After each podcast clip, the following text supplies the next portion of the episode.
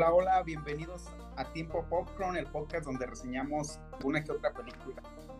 En esta ocasión vamos a reseñar la película que se encuentra disponible en la plataforma de Apple TV Plus, Tetris, y la nueva película de animación que está rompiendo récords en taquilla, Super Mario Bros. Así que si quieres saber si la película vale la pena, quieres cuidar tu dinero, estás en el lugar correcto. Bienvenidos, arrancamos. Hola, hola Germán, ¿cómo estás? Pues yo muy bien, eh, bienvenidos a Tiempo Popcorn. Juan. Hola Germán, hola Jorge. Gracias chicos. Y bueno, pues sí, como lo escucharon, pues este episodio también seguirá un poquito de continuidad sobre el mundo de los videojuegos y sobre su incursión en cuestiones eh, audiovisuales. Pero primero, antes de eso, pues tenemos que ir con nuestra pregunta obligada. ¿Qué es lo que hemos estado viendo? Así que, por favor, eh, Jorge, tú que iniciaste, dinos, ¿qué has estado viendo? Yo muchas cosas, muchachos. Este, la verdad que he tenido ahorita en vacaciones, pues me dio tiempo de ver este, algunas cosas, algunas producciones que ya les tenía ganas de ver. Y por ahí ando viendo algunas cositas. Ahorita lo que les quiero recomendar para que pasen el buen rato es una película que está en la plataforma de HBO Max. Es acerca de un narcotraficante que se llama George, no recuerdo su apellido, se llama Blow la película, se llama Blow, protagonizada por Johnny Depp y Penélope Cruz.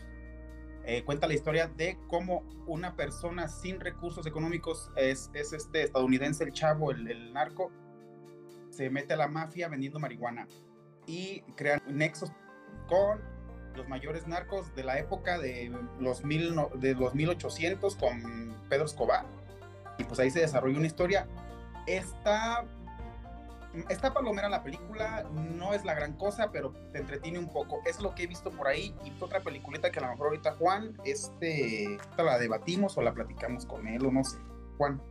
Sí, claro, pues yo justamente vi una película de animación japonesa que está ahorita en cines. Se llama Susume. Esta película es del director Makoto Shinkai, que también se le conoce como Makoto Nitsu él dirigió Kimi no Nawa, que es la de Your Name, que es la tercera película más tequillera animada. Tiene siete películas, siete cortos, tiene comerciales, además de manga y de libros. O sea que es un director muy prolífico. Y bueno, ¿qué puedo decirles de la película? La, la verdad es que visualmente es un caramelo y la música es muy finamente escogida. Tiene momentos graciosos y bueno, como spoiler y como un detalle muy particular de este director, es que usualmente en todas sus películas no da cierre a sus parejas sentimentales de, la, película como tal, pero en esta en particular sí lo hace y sucede de una manera muy orgánica y muy natural. Y me gustaría mencionarles que, bueno, presten atención al personaje de Daijin porque es muy cuidadosamente eh, seleccionado en ciertas escenas y, y, la verdad es que a mí me gustó mucho la película. No quiero mencionar tanto de qué, de qué va para no arruinar tanto la trama, pero, pero bueno, es, es básicamente un viaje de descubrimiento, ¿no? Y, bueno, es una historia de amor. Bambi, Bambi, fíjate Juan que yo también la vi y pues yo mm, tampoco no sé si adelantarme a decir cosas, ¿verdad? Pero bueno, este, lo que sí puedo decir es como tú mencionas es que la partitura musical está muy bien escogida, el tema principal de la película me fascinó, me volvió loco, la animación también es muy buena y también como dices tú, el personaje de Daijini se roba la película por completo. Es un personaje que de verdad quedé encantadísimo con ese personaje. Y no sé qué más decirles para no causar algún problema con si les doy spoilers o si, o si no sé, pero um, hay que verla los tres, ya que la tengamos los tres, mejor la reseñamos los tres para que salga muchísimo mejor. ¿Qué te pareció la música? Porque justo creo que aquí va a encontrar, si Germán no la ha visto, eh, va a encontrar un detalle que le va a gustar mucho porque hay una escena donde no sé si no sé si ubiques la canción eh, Germán de Kiki Delivery Service cuando ella está cuando la brujita está volando en su escoba que va con, con el gato negro y que pone su radio el radio que le dio el papá pone una canción. Esa canción es la misma canción que ponen acá cuando están en un viaje con un gato negro con Dajin con un gato negro y, y van en busca de algo. Eh, ponen exactamente la misma canción y, te, te remonta como a esta como esa escena de, de, Kiki Delivery Service. La verdad es que a mí me gustó mucho ese detalle, pero bueno, Jorge, ¿qué te pareció a ti la, la, música de esta película? Me pareció muy buena la música, como te comento, el tema principal, no me acuerdo cómo se llama, pero es buenísimo. En la totalidad de la película es muy buena la música Y me encanta mucho el tema principal que maneja esta película, como tú dices, enfrentarte a, pues al pasado y solucionar el problema. Está muy padre la película. Ya no sé qué más decir, porque si ahorita si les em, empiezo, pues les doy reseña completa, muchachos, y van a decir, no, pues espérate. Yo creo que sí, eh, como lo menciona Jorge, creo que sí eh, sería bueno yo también verla, porque sí, por lo que me acaban de comentar, pues es como de lo que me gusta de este mundo de animación japonesa, entonces creo que sí la tengo que ver sí o sí. Entonces esperen por aquí próximo nuestro debate entre los tres. Pero sí, también como lo menciona Jorge, yo he estado viendo, por fin pensé que iba a ser algo totalmente diferente a lo que veo, pero creo que no. Eh, la serie se llama Bronca, que está en Netflix. Eh, que trata sobre un conflicto entre dos personajes asiáticos que viven en Estados Unidos, que llega al punto de hasta dónde puede llegar uno por el remordimiento y la venganza, el autodescubrimiento, eh, cómo puedes descuidar lo que ya tienes por quererte, eh, querer algo más.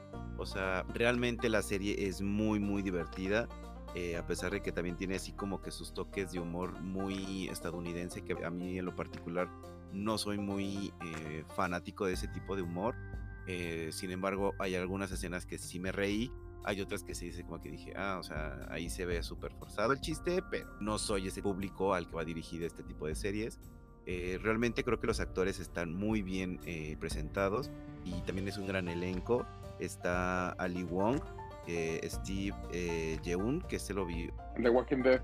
Ajá, exacto. The Walking Dead y así como que, y fue por una de las razones por las que yo veía, la, segunda razón por la que yo veía esta serie de zombies, pero pues, bueno, no voy a hacer spoiler de esa serie, eh, ni tampoco de este personaje, pero pues, después de cierto suceso, pues dejé de verla, o sea, realmente ya, no me gustó, pero es un muy buen actor y de aquí lo demuestra, o sea, llega a niveles en los que se ve un poco torpe, pero al mismo tiempo muy decidido, súper eh, fuerte en cuestiones de, de de sentimientos y de afrontar eh, situaciones muy complejas. O sea, llega un momento en el que sientes empatía por él porque todo lo que le está viviendo. Tiene un gran carisma este actor y yo creo que esta, esta serie pues lo proyecta muchísimo más. Eh, también por ahí está, creo que es el, el, número 5, número 4, que es el que sale en The Umbrella Academy, eh, que es como este personaje que es como tipo fantasma en la historia, pero que ya después vuelve, pero eso ya es otro, otro tema de otra serie. Pero también aparece aquí en un personaje completamente diferente a lo que estamos acostumbrados a verlo y también lo maneja muy, muy bien. O sea, ese, hay, hay una evolución de ese personaje que, que aparece y pues está muy buena. Solamente son 10 capítulos. Eh, no sé si va a haber alguna segunda temporada. Me agrada. O sea, realmente es una muy buena producción y se la recomiendo. Perfecto, se antoja. Y bueno, después de compartir lo que hemos estado viendo, es momento de pasar a nuestras películas de esta, de esta ocasión. Así que, ¿quién quiere empezar? ¿Y por cuál? Por Tetris. Me arranco. Dirigida por John S. Byrne y protagonizada por Taron Egerton. Tetris, disponible en la plataforma de Apple TV Plus de este año 2023. Es una historia basada en hechos reales por los derechos de distribución del legendario videojuego Tetris cuando un diseñador de videojuegos, Hen Rogers, descubre Tetris en 1998, se dispone a hacer que el videojuego sea disponible en todo el mundo y se mete en una peligrosa red de mentiras y corrupción que hay detrás de una empresa multimillonaria. Muchachos, la película, ¿qué me pareció? Antes que nada hay que saber que muchas de las cosas en esta historia es ficción. Realmente no pasaron como dice la historia. Sí eh, hay una, están basadas en, en lo que vienen siendo los derechos por distribución, pero pues muchas cosas que vienen ahí, como la DEA y esto que lo persiguen, está este de más en la, en, en, la película, pero aún así funciona. Lo que me gustó de esta película, que pues tiene una trama pues bastante buena, tiene un ritmo bastante bien hecho, tiene una partitura musical también muy buena, que pues te lleva a, a sumergirte completamente dentro de la trama. Contiene muy buenos momentos y las actuaciones, por ejemplo, de, de Taron Egerton, es buenísima. El chavo este lo hace de una manera muy, muy, muy padre. Y en general, todo el elenco está muy bien escogido, son muy buenos personajes. ¿Qué más les puedo comentar? La banda sonora es, buenísima. Me enganchó la película, me atrapó. El diseño de producción también que hacen en esta película es muy bueno y es muy disfrutable la película. De verdad que yo me pasé, tenía tiempo que una película no me enganchaba y me la pasé muy bien de principio a fin con esta película. Yo nomás llegué a prender la televisión y vamos a ver qué sale. Y la verdad que es una joya esta película, la recomiendo 100%. Y pues no sé ustedes, chicos, Juan, Germán. Eh, bueno, a mí me gustaría mencionar de respecto a Taron Egerton, si no saben quién es, eres el actor que salió en la de Rocketman, como Elton John, o en la de Kingsman, o Robin Hood, para que más o menos lo ubiquen. Hay otro actor también muy famoso que se llama Robert Stein. Él salió en Harry Potter, entre otras películas. Eh, este actor, eh, Robert Stein, es el que es el representante ruso que les quiere vender los derechos. Y, bueno, eh, Jorge, si la música te voló la mente, la verdad es que el director de música es Dorn Barr. Él ha hecho arreglos o ha hecho la música para Call of Duty, Assassin's Creed, Megamente, entre otras películas. Y, no es por menos porque él trabaja directamente para Hans Zimmer. Entonces, de entrada, de entrada es alguien enteramente. Órale, sabe. Ajá, que se la sabe de todas a todas. Entonces, también hay muchas pistas eh, o muchas, mucho score donde hacen la adaptación de una canción popular en inglés al ruso, evidentemente porque tiene que ver mucho el tema de Rusia, ¿no? Entonces mm. tiene como esos detalles muy, muy padres. Ahora, la película. Además de que la película te mantiene al filo de, de, tu asiento, de tu butaca o de tu sillón, de lo que donde la veas, porque todo el tiempo te mantiene arriba, arriba, arriba, arriba. O sea, no, no te deja caer en ningún momento. Eh, yo la sentí muy cercana a, a, a, mí, la película, porque, porque a mí en, en mi infancia, en un cumpleaños me regalaron un Game Boy y que tenía el juego de Tetris. Entonces, el primer juego que jugué en una consola portátil fue Tetris. Y aún recuerdo la música todo el tiempo. Eh, de repente ahí menciona que, que, dejas de jugar y sigues viendo los cubitos caer. Y eso realmente te, te sucedía en la vida real. O sea, tú estabas jugando Tetris, dejabas de jugar después de una hora, hora y media, dos horas que estás jugando, y tú podías seguir viendo los cuadritos este, caer o los, las figuras seguir este, cayendo. Porque se quedaba como impregnado en tu cerebro. Eh, la verdad es de que la verdad me voló la cabeza. Siempre utilizo esta palabra para, o esta frase para, para muchas películas, pero la trama es muy buena, la historia es muy buena, las actuaciones muy buenas, la adaptación es muy buena. Eh, sí te enteras de cosas que a lo mejor sabías de antemano, pero como tú bien dices, la, lo arreglaron para que la historia funcionara, pero, pero te das cuenta cómo la corrupción y las ganas de tener el dinero porque sabían que esto era una mina de oro, y, y cómo por bajita la mano te mencionan a Microsoft con otro nombre y te mencionan a otras grandes compañías que querían apoderarse de, de esto, ¿no? Cómo, cómo el, el, hecho de decir, eh, tenerlo en, en, máquinas de Arcadia, que estas máquinas te dejan muchísimo dinero en Estados Unidos, es la derrama es enorme en ese momento. Uh -huh. eh, y cuando y ahora que estaba por salir la, la consola portátil, pues también querían la, la, la licencia para, para, poderlo producir en, en, en, consolas portátiles. Entonces, la verdad es que es muy, muy buena película. La verdad, qué buena, qué buena recomendación, Jorge, de habernos pedido ver esta película porque de verdad me gustó bastante. Germán. Bueno, antes de continuar con mi participación, creo que ninguno de los dos ha dado sus palomitas, así que chicos, por favor, no se olviden de las palomitas. Vas, Juanito. Ok, yo voy a dar cinco palomitas. Eh, híjole. No sé, no sé qué calidad. Cinco palomitas de, de, oro. Porque de verdad es muy buena la película. Antes de que dar mi calificación, hay una canción que la escucho diario que se llama Benevolencia del soundtrack de Tetris. Está buenísima, escúchenla. Y yo también a esta película, bueno, yo le doy cuatro acarameladitas de cinco. Ok, bueno. Aquí tenemos sus, sus valoraciones.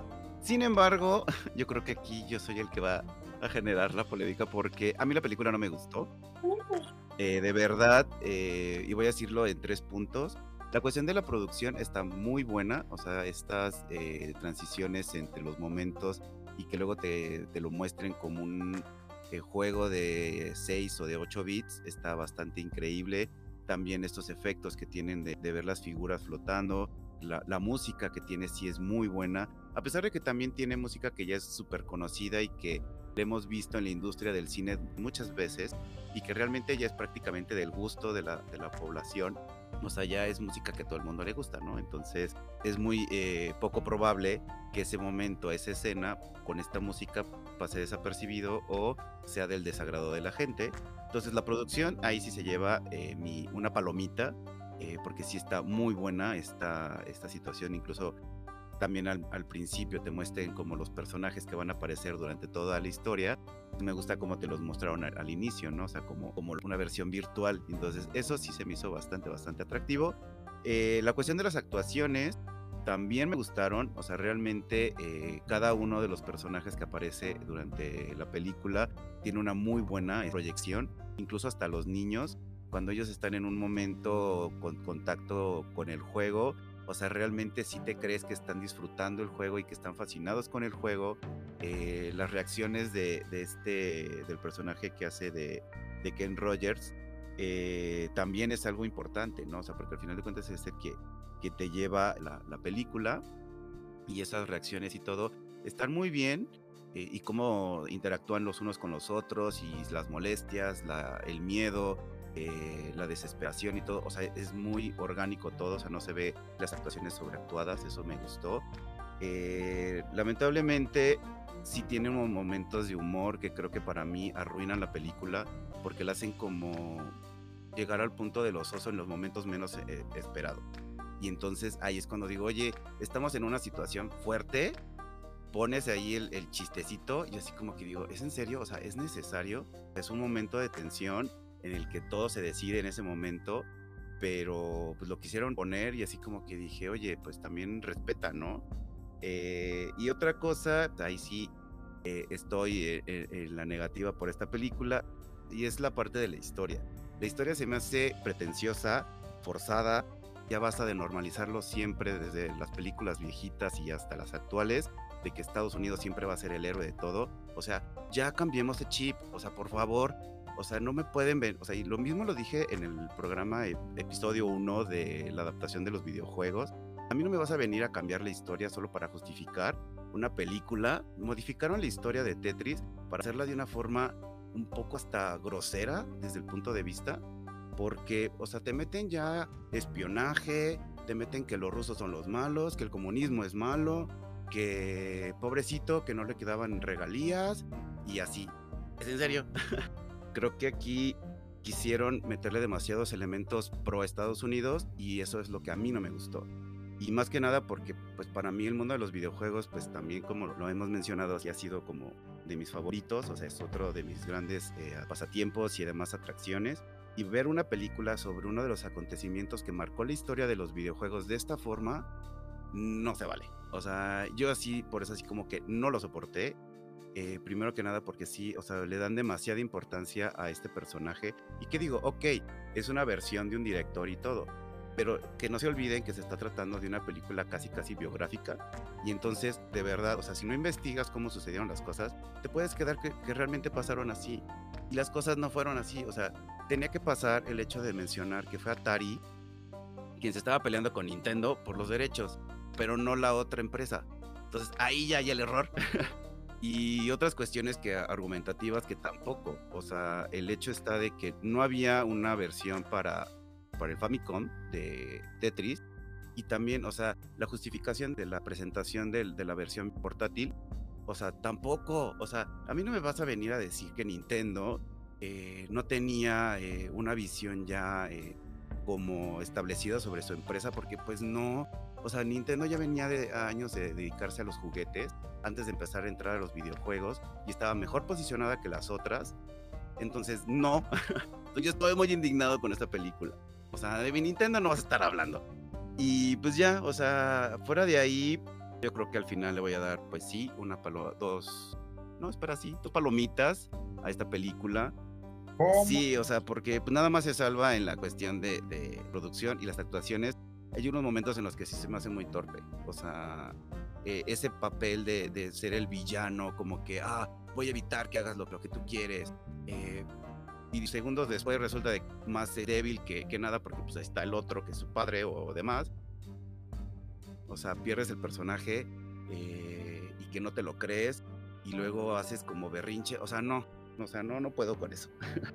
eh, y de hecho hay muchos conflictos que ver, se resuelven de una forma muy fácil y al final cuentan una historia ya real, pero te faltan todavía muchos detalles, ¿no? O sea, y creo que uno de los más importantes en esta historia de Tetris es que después de haber eh, formado The Tetris Company, eh, utilizaron a otro ex trabajador de Nintendo que fue uno de los pioneros también para el desarrollo de la industria de los videojuegos y lo incluyeron y fue así que surgió la de Tetris Móvil.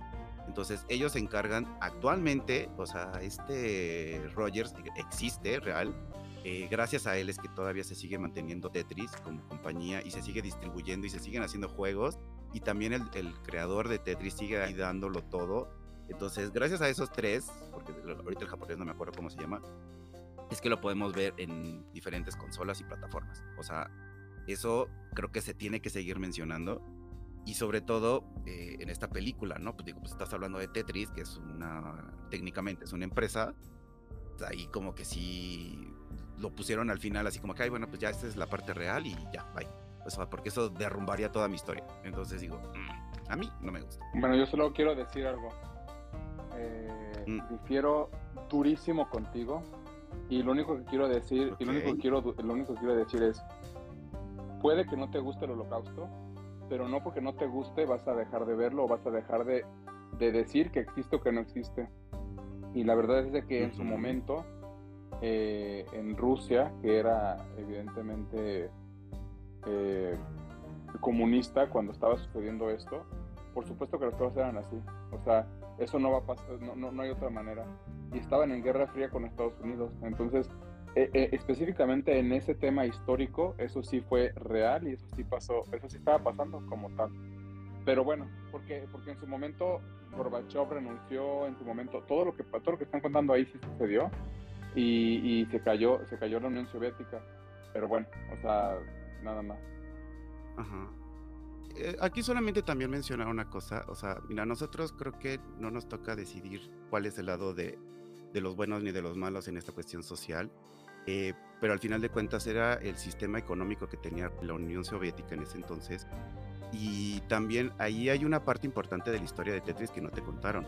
O sea, la razón por la que eh, los derechos técnicamente se los dieron a Nintendo no fue por el hecho de que él hiciera todo lo que hace la película, sino porque lo que les molestó a la Unión Soviética fue el hecho de que a pesar de que se habían vendido como licencias temporales de Tetris, la empresa Mirror eh, Surf, que de hecho fue comprada después por Atari Games, que no te lo mencionan, pero bueno, esa es una cuestión ya real. Ellos utilizaron eh, unas nuevas versiones de Tetris y usaron pues, los derechos y la propiedad intelectual sin decirle nada a la Unión Soviética. O sea, cuando hicieron esta compra de, como acciones y demás, y los derechos los pasaron como si fueran suyos, o sea, la Unión Soviética se enojó.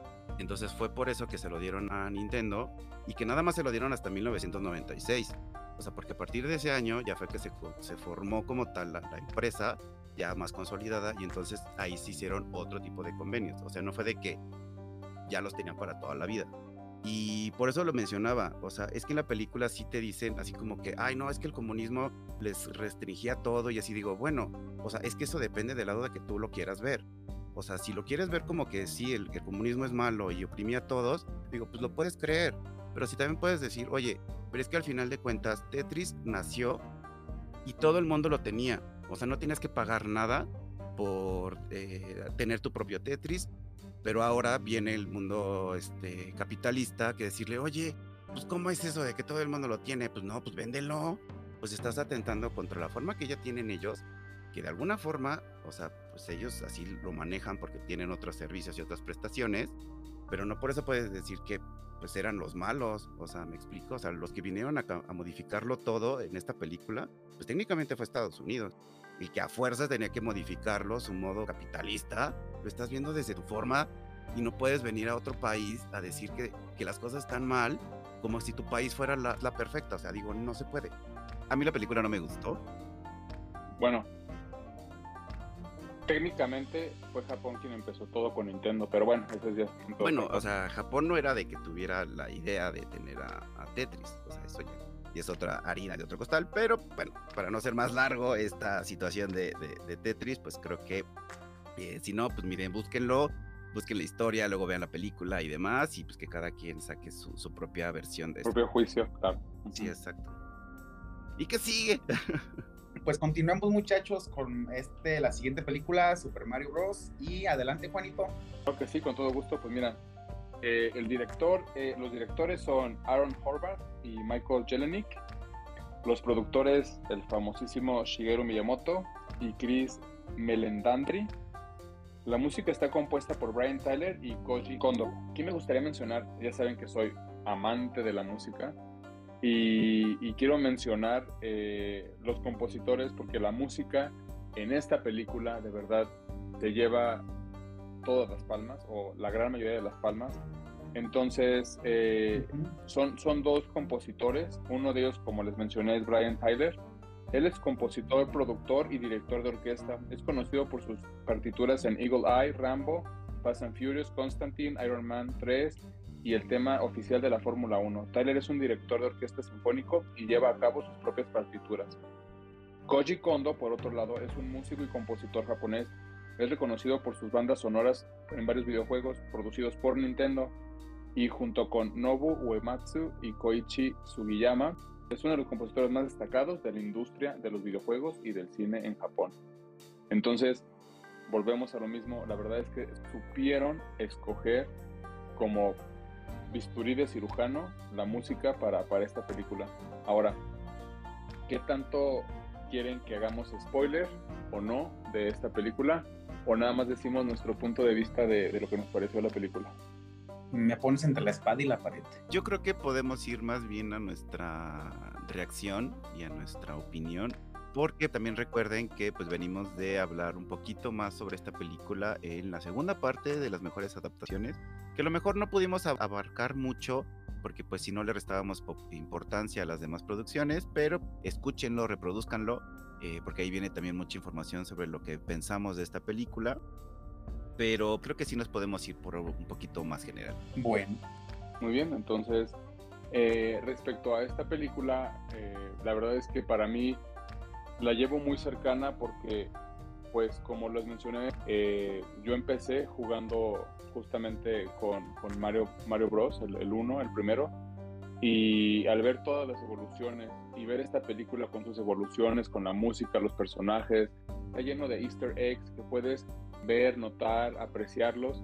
La verdad es que la óptica de esta película, que no tienes este bagaje de previo de haber jugado videojuegos de Mario Bros. desde el inicio, se hace disfrutable, pero no tanto, porque es como, es como si tuvieras este pastel enfrente y te lo comes con las manos, o tienes este pastel enfrente y te lo comes con un vaso con leche y con un chocolatito, o sea, tienes más, más elementos, más herramientas para disfrutar esta rebanada tan deliciosa de pastel que es esta película. La verdad es que yo, como lo mencioné, salí bastante emocionado, bastante hypeado, me gustó, me duró bastante tiempo la emoción, tiene momentazos y la verdad es que si no la han visto, corran a verla, quítenle los pases a algún niño que esté desprevenido y, métanse a ver la película, de verdad vale mucho, mucho la pena la película. Compañeros. Bambi, va Germán, la tuya.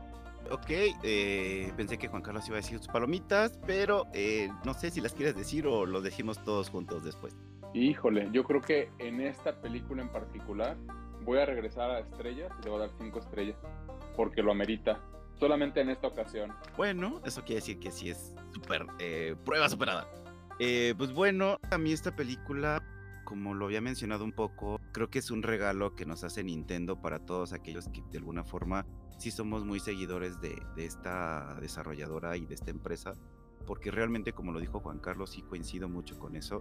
O sea, son demasiados elementos para todas las personas que han estado jugando la mayoría de, los juegos que se han hecho.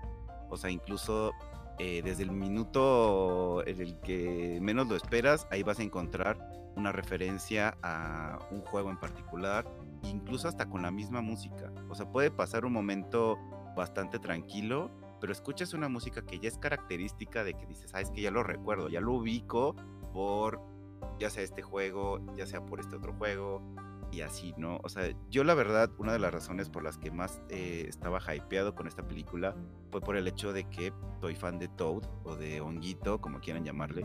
Eh, me fascina este personaje y entonces verlo hablar es una delicia eh, tuve la oportunidad de ver las dos eh, versiones, la versión doblada y la versión en idioma inglés, y realmente las dos me encantaron. O sea, no podría decir que me quedo con una, sino que cada una tiene un efecto diferente en mí. Hay una parte en la que sí hay como una frase eh, muy, muy latina, y que eso, pues a mí, o sea, en ese momento pues, nunca me imaginé que lo diría, ¿no? Pero me, me morí de la risa. Cuando fui al cine y ver la película, eh, sí noté mucha diferencia. O sea, cuando yo fui la primera vez, sí vi que toda la gente de la sala pues gritábamos y nos alegrábamos por ver cada uno de los de las referencias, como que en la segunda que la vi ya en doblada pasaban desapercibidos, o sea, no sé si la gente de ahí fue como la quinta o décima vez que fue a ver la película, pero para mí verlo por segunda vez y en latino me, me gustó mucho, entonces yo me emocionaba otra vez y todo así como de cálmate pero eso sí, o sea, me gusta el manejo que tiene la historia, creo que tiene muy buen ritmo. O sea, llega un momento en el que creo que no hay momentos en los que sigas así de, ay, no, es que ya es un poquito pesado. O sea, yo no lo sentí. Es, es muy, eh, o sea, como que te mantiene con muchas acciones y con muchos momentos continuos. Entonces, eso a mí me, encantó que lo hayan puesto así. Eh, también, o sea, realmente lo que estás esperando es, es, es ese enfrentamiento final entre, pues, el personaje protagonista, que es Mario, y contra el villano, ¿no? En este caso Bowser. Entonces también cómo te van eh, guiando a este ese momento.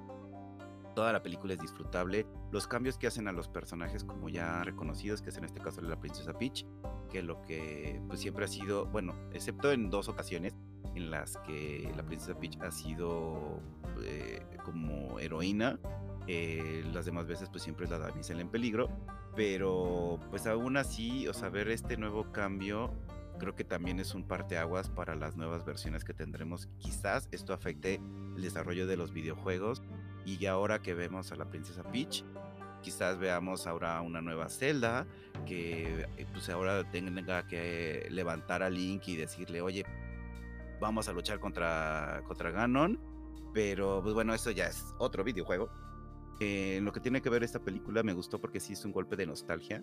Eh, y eso es algo que siempre Nintendo nos ha regalado súper bien. En eso nunca tiene errores. Y pues eso yo creo que le sí le voy a poner las palomitas eh, naturales, las 5, porque tiene todo lo que me gustó. O sea, la, producción es muy buena.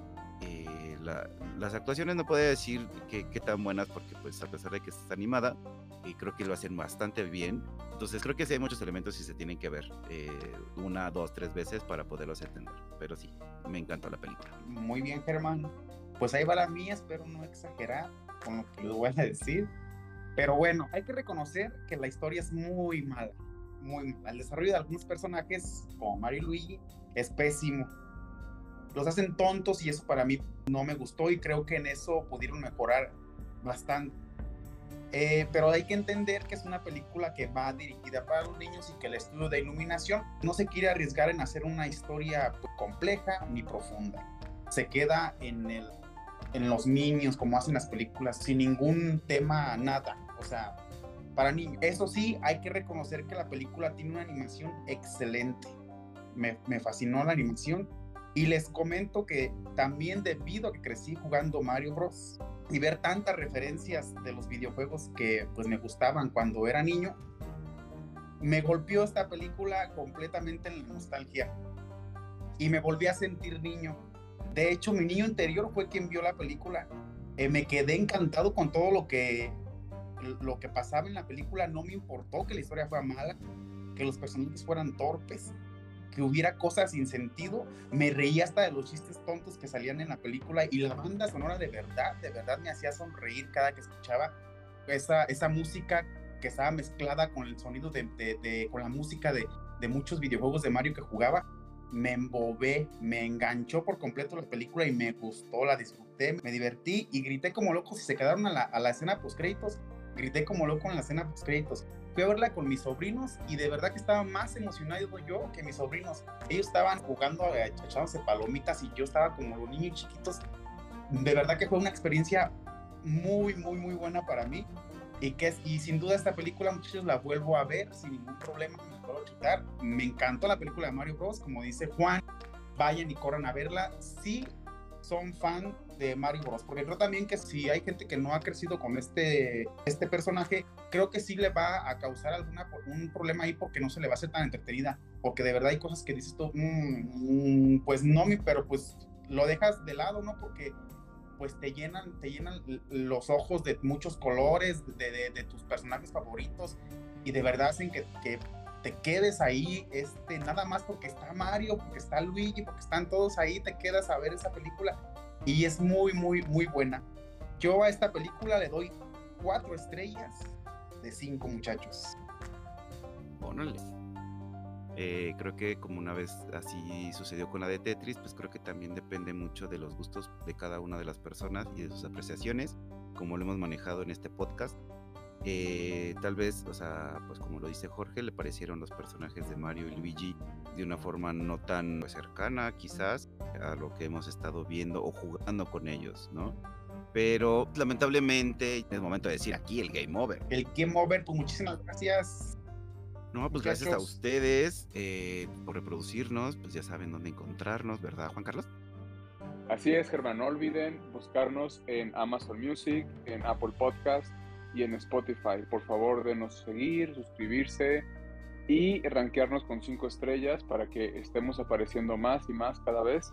Eh, también recuerden que estamos en Twitter en arroba tiempo popcorn, donde les dará un enlace a nuestras cuentas personales y ahí nos podrán eh, encontrar, dar pastelazos, felicitaciones, críticas, sugerencias, comentarios. Todas son bienvenidas y a todas les hacemos caso. Y pues nada, muchas gracias por, por estar otra vez aquí, por, por compartir sus opiniones, compartir eh, sus alegrías y todo lo que, lo que estuvimos viendo esta semana para Tiempo Popcorn. Muchas gracias por habernos acompañado y nos vemos en el próximo programa. Adiós. Bye. Adiós.